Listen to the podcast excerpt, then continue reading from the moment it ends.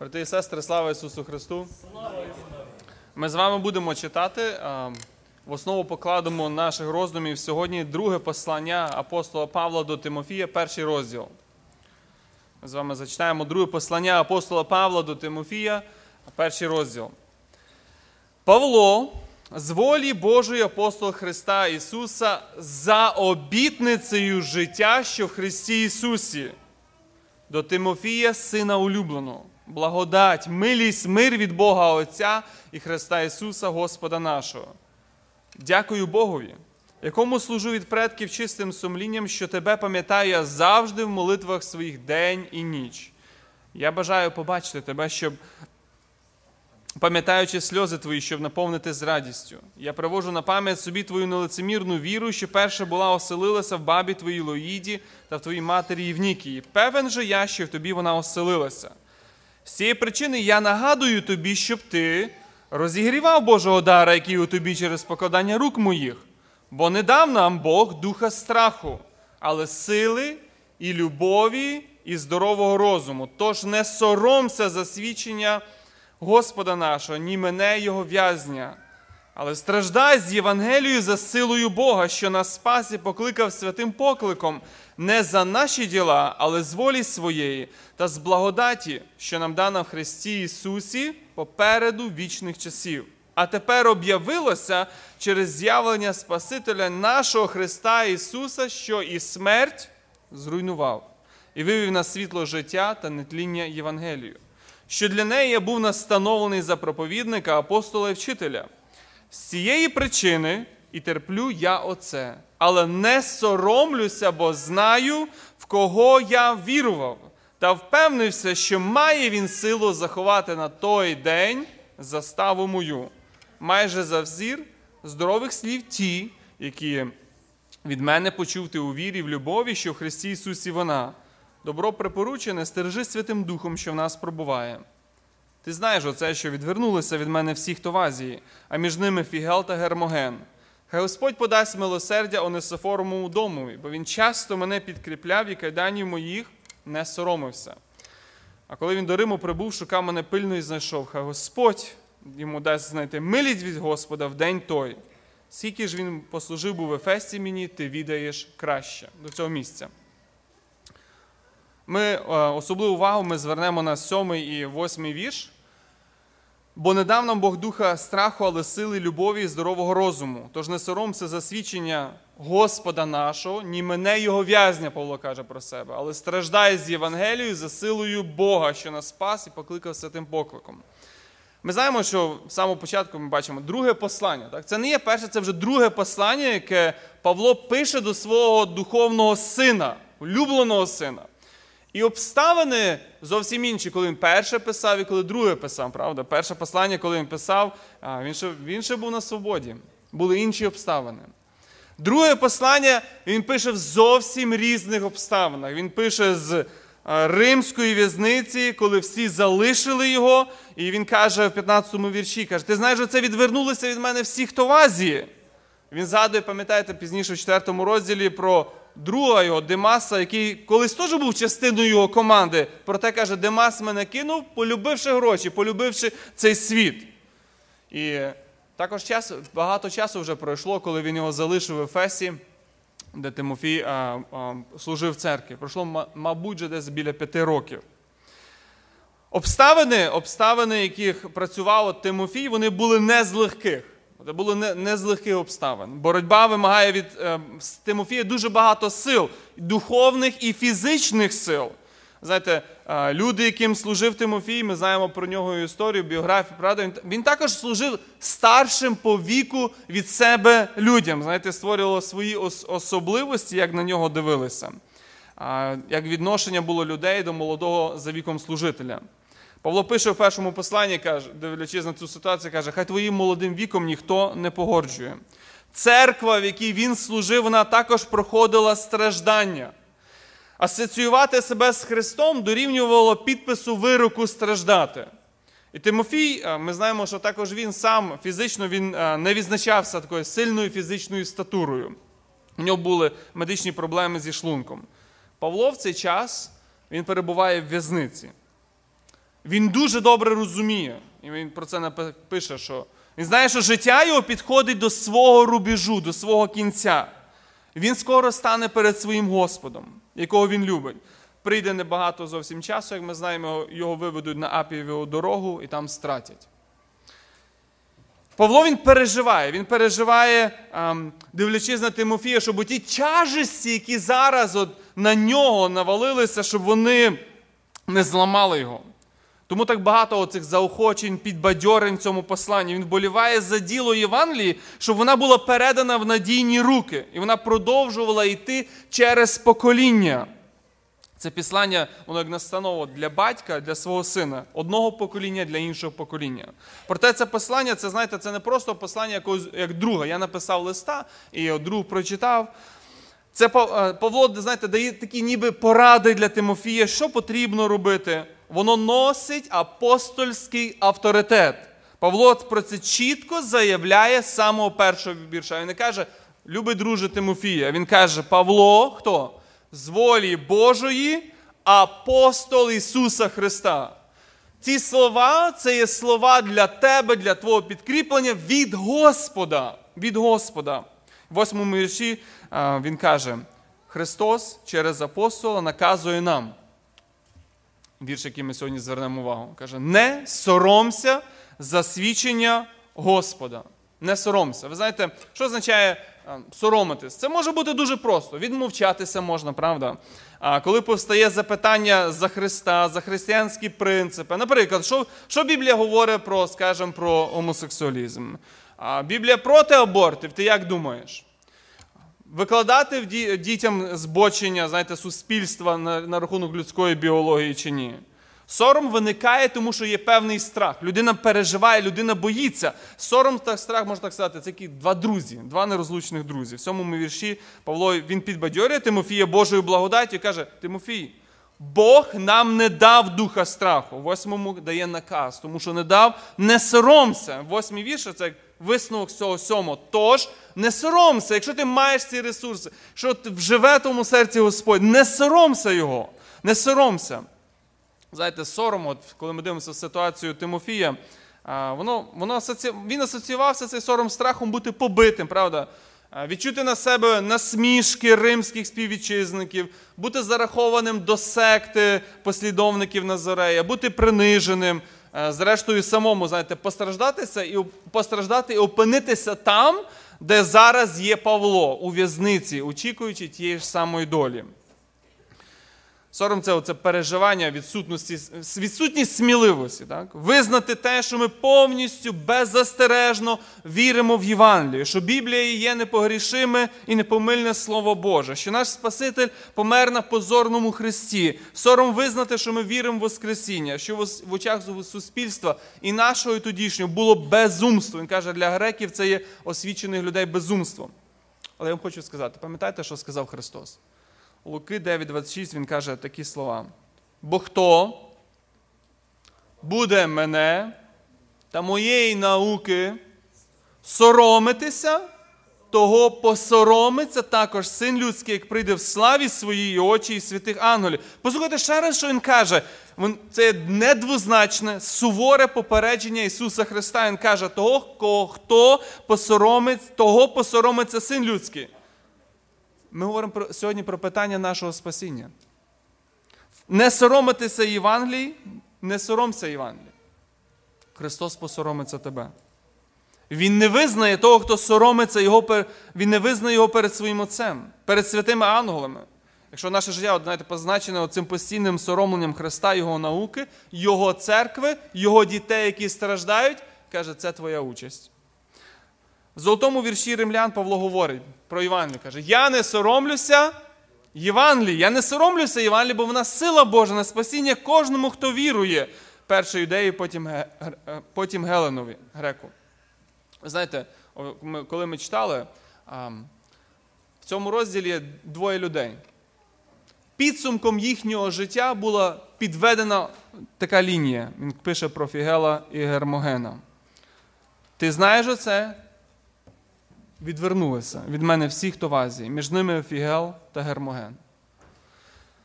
сорому, страху, ці люди відвертаються від того, хто зараз страждає за Христа. Дві людини, знаєте, про яких от сказано одне речення в Писанні. Вони відвернулися від апостола, вони забоялися, коли стало важко, коли питання вже пішло пішло про їхнє майно, про втрату їхнього, про втрату їхнього майна, грошей. Ви мене можете тут поправити, але історія каже про те, що римські тюрми вони були зовсім такі, як не американські, навіть не як русські, українські там інші. Тут не турбувалися про в'язнів. Попав в в'язницю, хочеш вижити, хтось тобі має, хтось тобі має, має, хтось має про тебе потурбуватися, тобі має принести їсти, про тебе має а, подумати, хтось має підтримати тебе, допомагати. Тому, коли Павло він перебуває в в'язниці в Римі, хтось мусить його підтримувати. Хтось мусить асоціювати себе з ним. Але знаєте, яка проблема повставала? Проблема повставала, коли ти ідеш і допомагаєш Павлу. І приносиш, наприклад, приніс йому їсти. Да? Питання зразу: а ти хто? Хто ти є? Чому ти йому допомагаєш? Правда? Ага, ти допомагаєш, бо він тобі брат. Значить, і ти віриш у юдейського Месію Ісуса. А якщо ти віриш в його в юдейського Месію Ісуса, така тобі сама і участь забрати майно, дім, пожитки. Твоя участь така, як і Павла. І це пережили євреї, послані до євреїв. Важкі ситуації вони пересівають людей, правда? Вони відкривають, що насправді є в серці. На чому будується віра? Хвороби вони пересівають е, людей. Ковід він пересіває людей. В серці от цих двох людей, Фігела і Гермогена, відкрився страх і сором. Вони посоромилися утотожнити себе з тим, хто зараз страждає. А відтак і посоромилися Євангелії. Знаєте, і була оця підведена сумна риска їхнього життя. Вони відвернулися.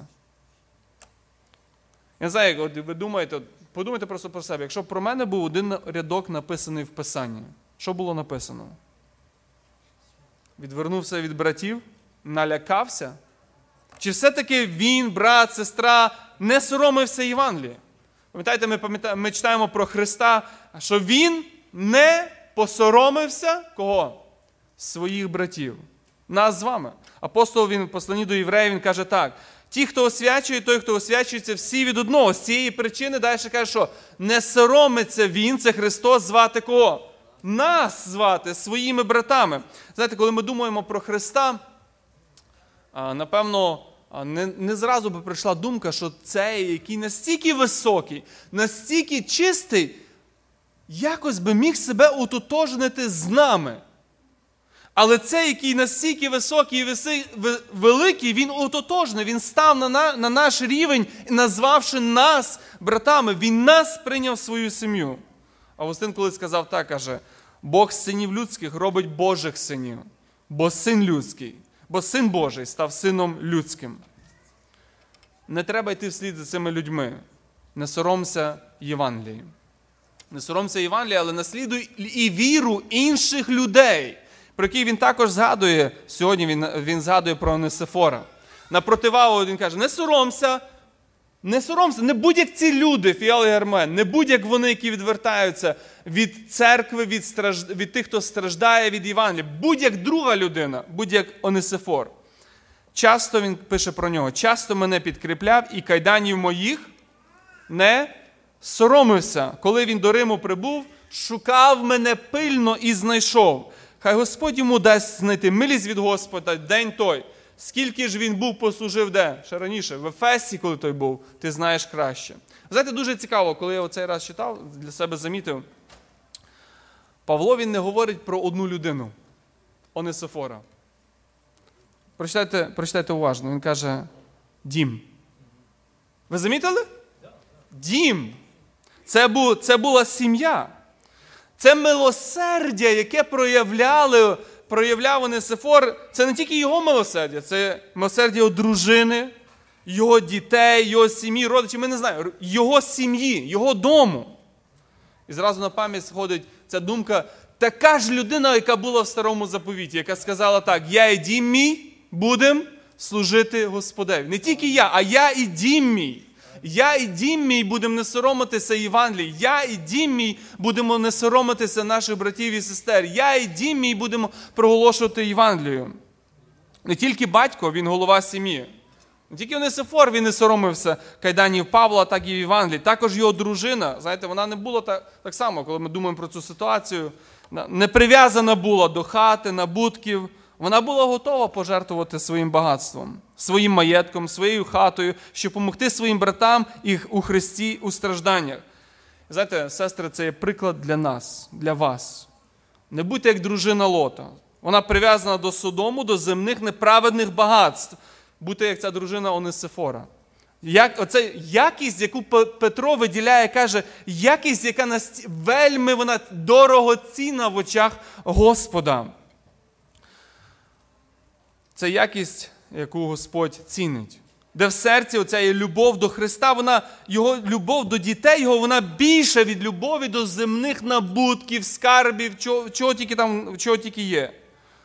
Коли буде дуже важко щось відірвати від серця, згадайте про цю дружину, яка своїм чоловіком. Вона служила тим, хто був в стражданнях, не соромилася Євангелії, знаючи навіть за те, що може їй прийдеться цим всім поплатитися. І Павло каже: ем, Господь дасть дасть таким людям милість. Хай Господь йому дасть знайти милість від Господа в день той, скільки ж він послужив був в Ефесі мені, ти відаєш краще. Але не тільки дружина, правда, діти. Так само і діти, вони, дивлячись на те, що роблять батьки, як вони жертвуються для Бога, вони переймають що? їхню віру. Вони переймають їхню віру. Будьте готові йти їхніми слідами, слідами ваших батьків, слідами пожертви і віддачі себе для Божої церкви. Не соромтеся Євангелії. Проповідуйте Євангелію. Вибір свій мав зробити і Тимофій. Знаєте, от перед кожним з нас стане цей вибір. І вибір мав зробити Тимофій страждати, бути з Христом чи не страждати. Бонгофер колись сказав сказав так, каже, ми страждаємо, бо ми мусимо страждати. Перед Тимофієм також стоїть вибір. Страждати з Євангелією чи пом'якшити знаєте, свою проповідь, зробити її більш приємною, приємлимою для євреїв, для юдеїв, для всіх їхніх законів, родоводів.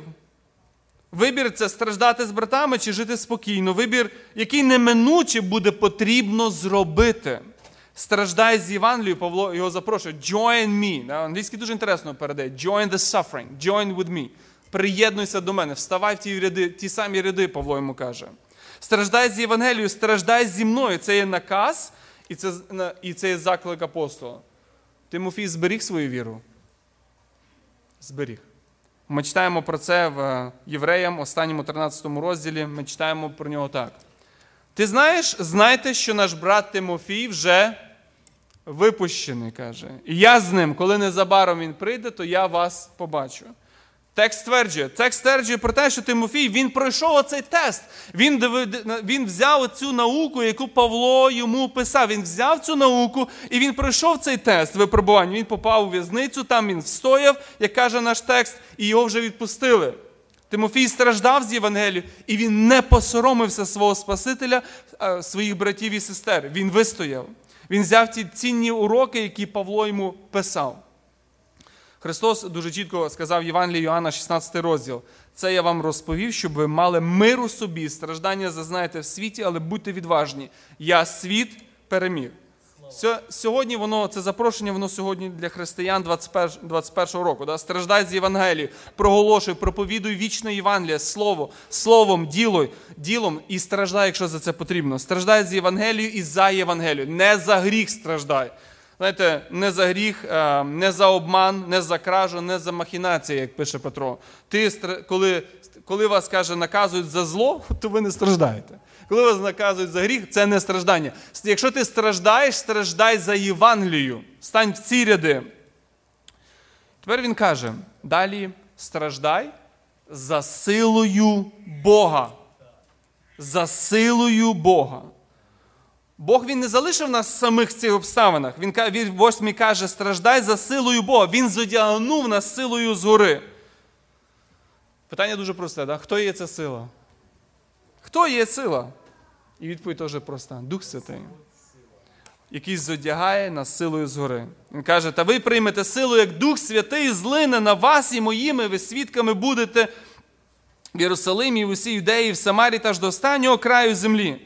Віруюча людина, вона охрещена Духом Святим, вона запечатана Духом Святим, і ми живемо і свідчимо, і страждаємо ким? І чим? Його силою. Його силою. Пророк Захарія він, він почує слово від Господа а, про, до начальника народу, до Заровавеля, перед яким стояло завдання, яке він розумів, не може виконати. Не може він це виконати. І Захарія йому каже: відповів він, сказав мені, говорячи. Оце таке слово Господнє до Зоровавеля. Не силою, не кількістю людей, їхньої сили, багато їх мало, не міцю їхньою, але одним, тільки моїм духом, говорить Господь Саваот. На Зарвавеля було покладене завдання. Завдання відбудувати храм. І коли ти дивишся на завдання і на ресурси, які в тебе є, ти розумієш, ти не можеш виконати це завдання. Коли ти дивишся на оворожість, на опозицію, ти розумієш, що ти це завдання виконати не можеш. Це було завдання, як він каже, велике як гора, яку неможливо здвинути. Бог запевняє його, що він зможе виконати це завдання силою Божого Духа. Потрібні ресурси і не людські ресурси. Бо людські ресурси в цьому випадку недостатні. Щоб виконати Божу роботу, вона має бути виконана по благодаті. І ви знаєте, от є англійська, от придеться тепер англійську читати теж. Я вчора хотів дещо сказати, якраз відкрив. І я зрозумів, що з українського тексту є речення, яке я не зможу сказати. Треба відкривати англійський. В англійському є якби, перекладачом ще е, сказано одне речення, яке прояснює зміст. Ви пам'ятаєте дуже дивну цю мінору, яку Бог показав Захарії, правда? А вона була не зовсім така сама, як вони, як, ми як ми знаємо, яка вона була. Великий стовбур, там шість є branches, да? шість branches, да? Але Захарія каже, що зверху на цій мінорі там ще щось стояло. Що там стояло, пам'ятаєте, такий баул, така посудина. Чаша, український каже, посудина. І в цю чашу дуже інтересно є постійний приток чого? Оливи. Да? Олива йде як? Постійно. Є постій... Він йому показує оцей образ і каже, потрібна сила, є постійний приток, живий, природній, прямо прямо йде з оливок, які там, які йому показані дві оливки стояли рядом, і прямо звітом йде постійний приток оливи. І ви знаєте, коли оцей момент, англійський і український переклад. Коли ви подивитеся, як світила ця минора, ми знаємо, скільки там було? Сім, так? Да? Англійський ви почитаєте, там скільки було? Хтось мені скаже, скільки там було вогнів? 49. 49. Прочитайте, подивитися. Дуже інтересно.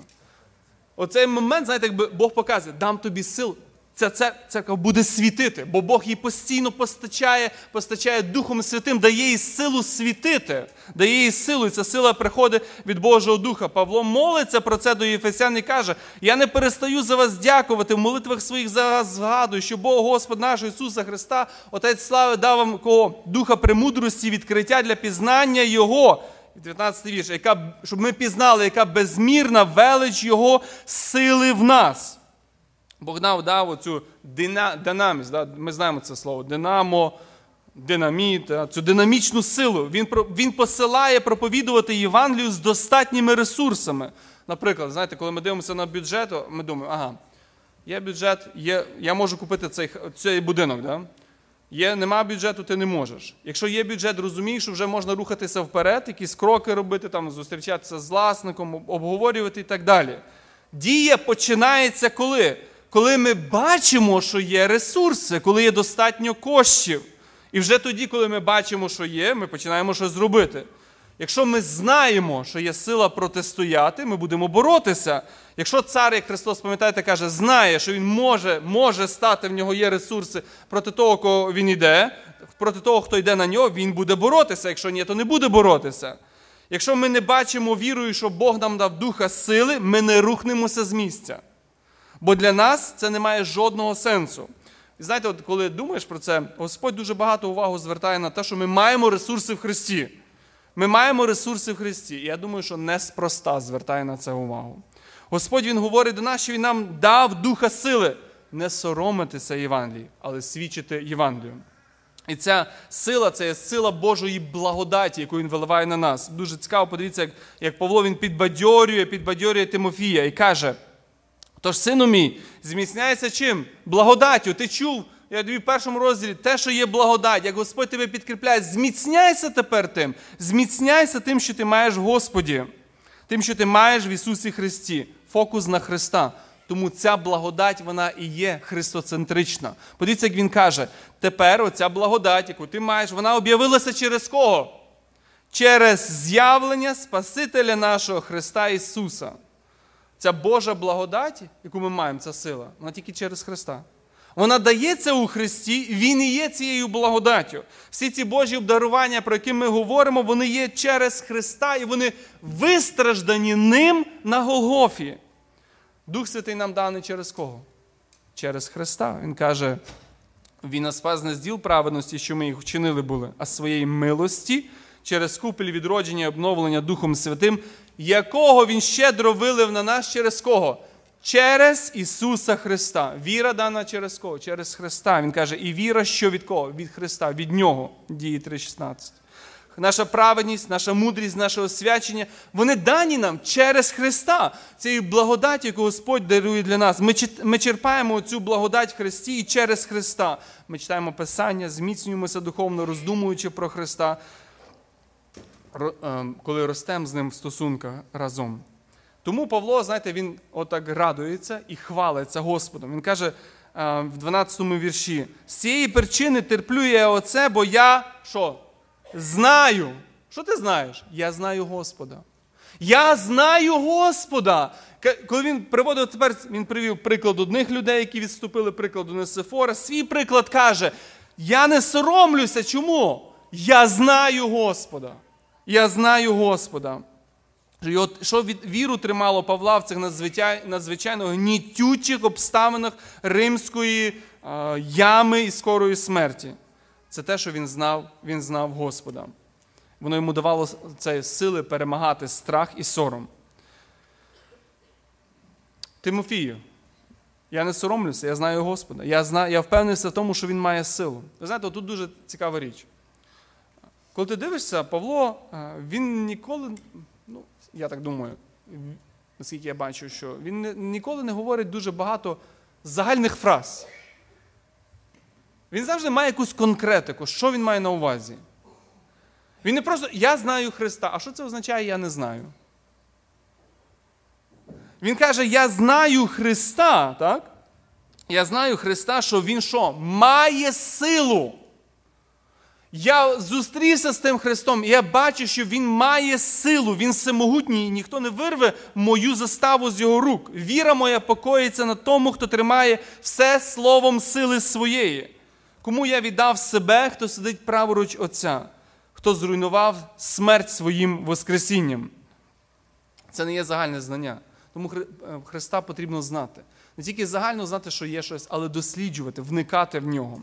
Е, Восьмий розділ в римлян він говорить ці класичні слова. Я пересвідчився, що ні смерть, ні життя, ні ангели, ні влади, ні теперішні, ні майбутнє, ні сили, ні вишина, ні глибина, ані інше яке створіння, що не зможуть відлучити нас від любові Христової, яка від любові Божої, яка в Христі Ісусі Господі нашим. Знаєте, тут в сирій, темній, забутій ямі римської в'язниці, де може якесь одне віконце там світить. Моя віра фокусується і тримається за Христа. Вона зміцнюється спогляданням Христа, роздумами про Христа, спілкуванням з Христом. І Павло каже: Я не соромлюся, тому що я знаю.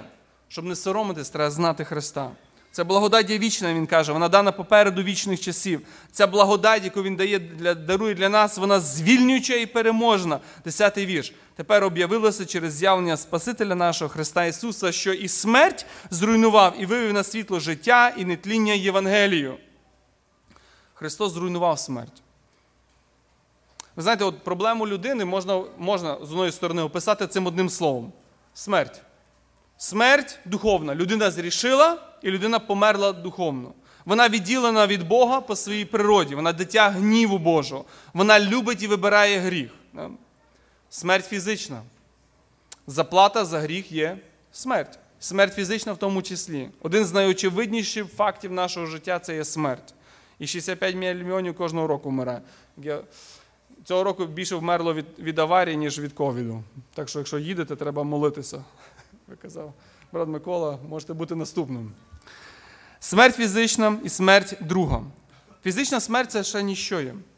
Тому що ми говоримо про смерть, е, яка є вічне розділення з Богом. Про це об'явлення каже так: смерть же та ад були вкинені в озеро Огняне. Це смерть, це друга смерть, озеро Огняне. І, і хто не знайшовся записаний в книзі життя, той вкинений був в озеро Огняне. Христос Він дав нам життя духовне. Христос Він воскресить наші тіла. Христос нас спасає від другої смерті. Він зруйнував цю смерть. Каже, тому не соромся, дивися на те, що Господь для тебе дає. І ви знаєте, от, дуже цікаво, як він починає от це послання. Він каже: Павло, з волі Божої, апостол Христа Ісуса, далі. За обітницею чого? Життя. Ти живеш, дивися вперед. Дивися на життя, яке Господь тобі, яке тобі Господь дасть. Дивися на Воскресіння, яке ти маєш в Христі, на вічність, яку Господь дарує для тебе. Тому каже, сором він перемагається, коли ми дивимося не на видиме, а на невидиме. Не на, вид, не, на невидиме. Оця надприродня сила благодаті, вона дає, дає оцю силу перемогти страх. Ви знаєте, страх він дуже небезпечний. Він розставляє пастку. Приповістки 29 розділ каже так: страх перед людиною що розставить? Пастку дає, да? За страху Аарон що зробив? Відлив золотого, золотого тельця. Кесар, Пилат відрі- відрікся, скажімо так, від, від Христа, да? або вирішив його долю по-іншому. Перед, за страху перед Кесарем. Петро відрікся Христа. Авраам назвав свою дружину, що вона моя сестра. Марк залишив Павла і Варнаву у першій місійній подорожі. Сорому страху християни відмовляються свідчити Євангелію. Петро відрікся Христа. За страху зазвичай починають перший раз вживати наркотики або спиртне. Да?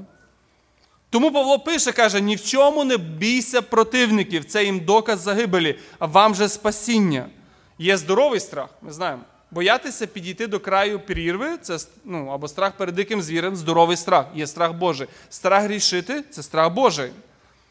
Але є грішний, нездоровий страх, недовіри Богу. І ми говоримо про цей третій незбудовуючий страх.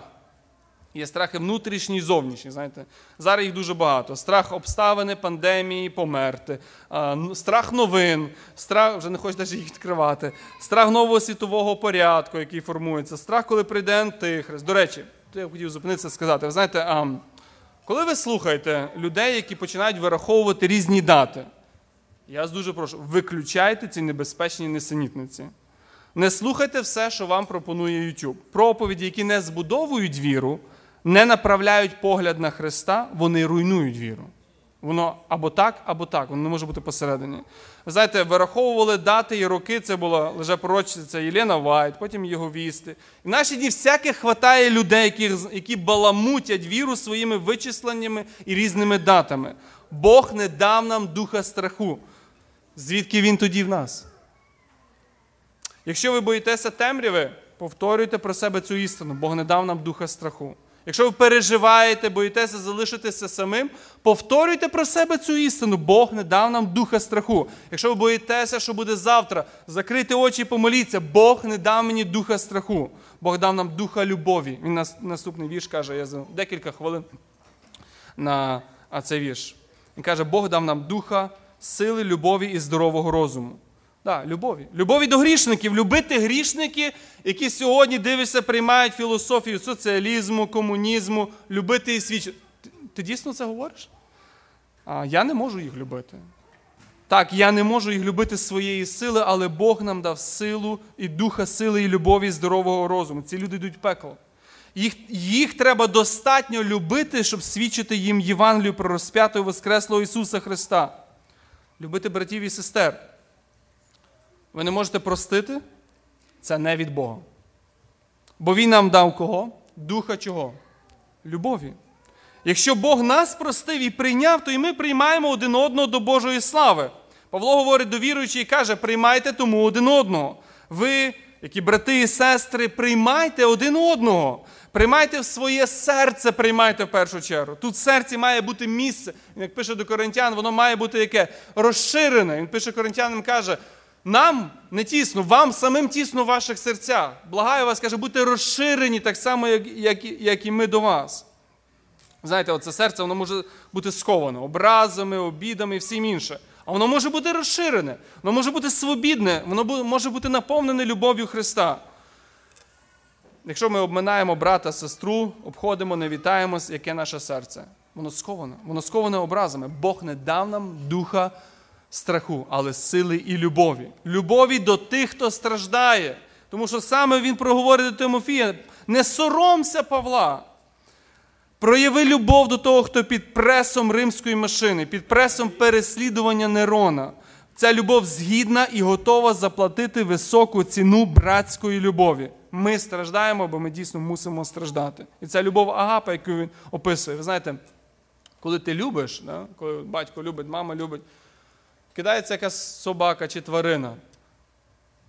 Без жодної думки, без жодної задньої, як би сказати, думки вичислення. Людина робить речі, які би вона в здоровому, як би сказати, змісті, але ніколи би, коли вона би про це думала, не зробила. Чому? Бо в неї є жертвена любов, вона по-справжньому любить. Коли ми любимо любов'ю Агапа, як він пише, по-справжньому ми любимо, ми готові віддати себе без, без жодної задньої думки, не розраховуючи. Ми готові це, ми готові це зробити. І він дав нам останнє здоровий розум. В період, от, коли, знаєте, темні ці хмари, вони швидко збираються на горизонті. Коли церква вона переживає ворожість від ем, імперіального Риму в даному випадку, коли також потрібно йому боротися за віру проти лжевчень, йому потрібна і оця сила благодаті. Оця сила благодаті, які ми назвали три: да? сила, любов і здоровий розум, щоб перемогти слабкість, щоб вистраждати і вистояти. Здоровий розум, знаєте, оцей розум, який постійно під керівництвом істини, як пише Йоанн, який має страх Божий не грішити. Який має страх Божий не грішити. Тимофій він розуміє, що Павла скоро не буде. Не стане вчителя, порадника, наставника, до якого можна було звернутися, знати, що робити. Звідки брати силу тепер? Ти не зможеш прийти до нього з ним якби, чашку кави там, чи чаю попити, ну, як сказати, в їхніх е, умовах. Павло пише Тимофію: мене не буде, але ти знаєш Христа. Ти маєш ту справжню віру.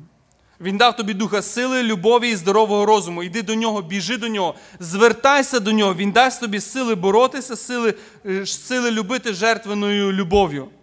Наша достатність з вами, брати і сестри, у Христі. Він є наша сила і любов, і розум. Йому ми за це будемо дякувати і в нього будемо цього шукати. Амінь. Помолимося.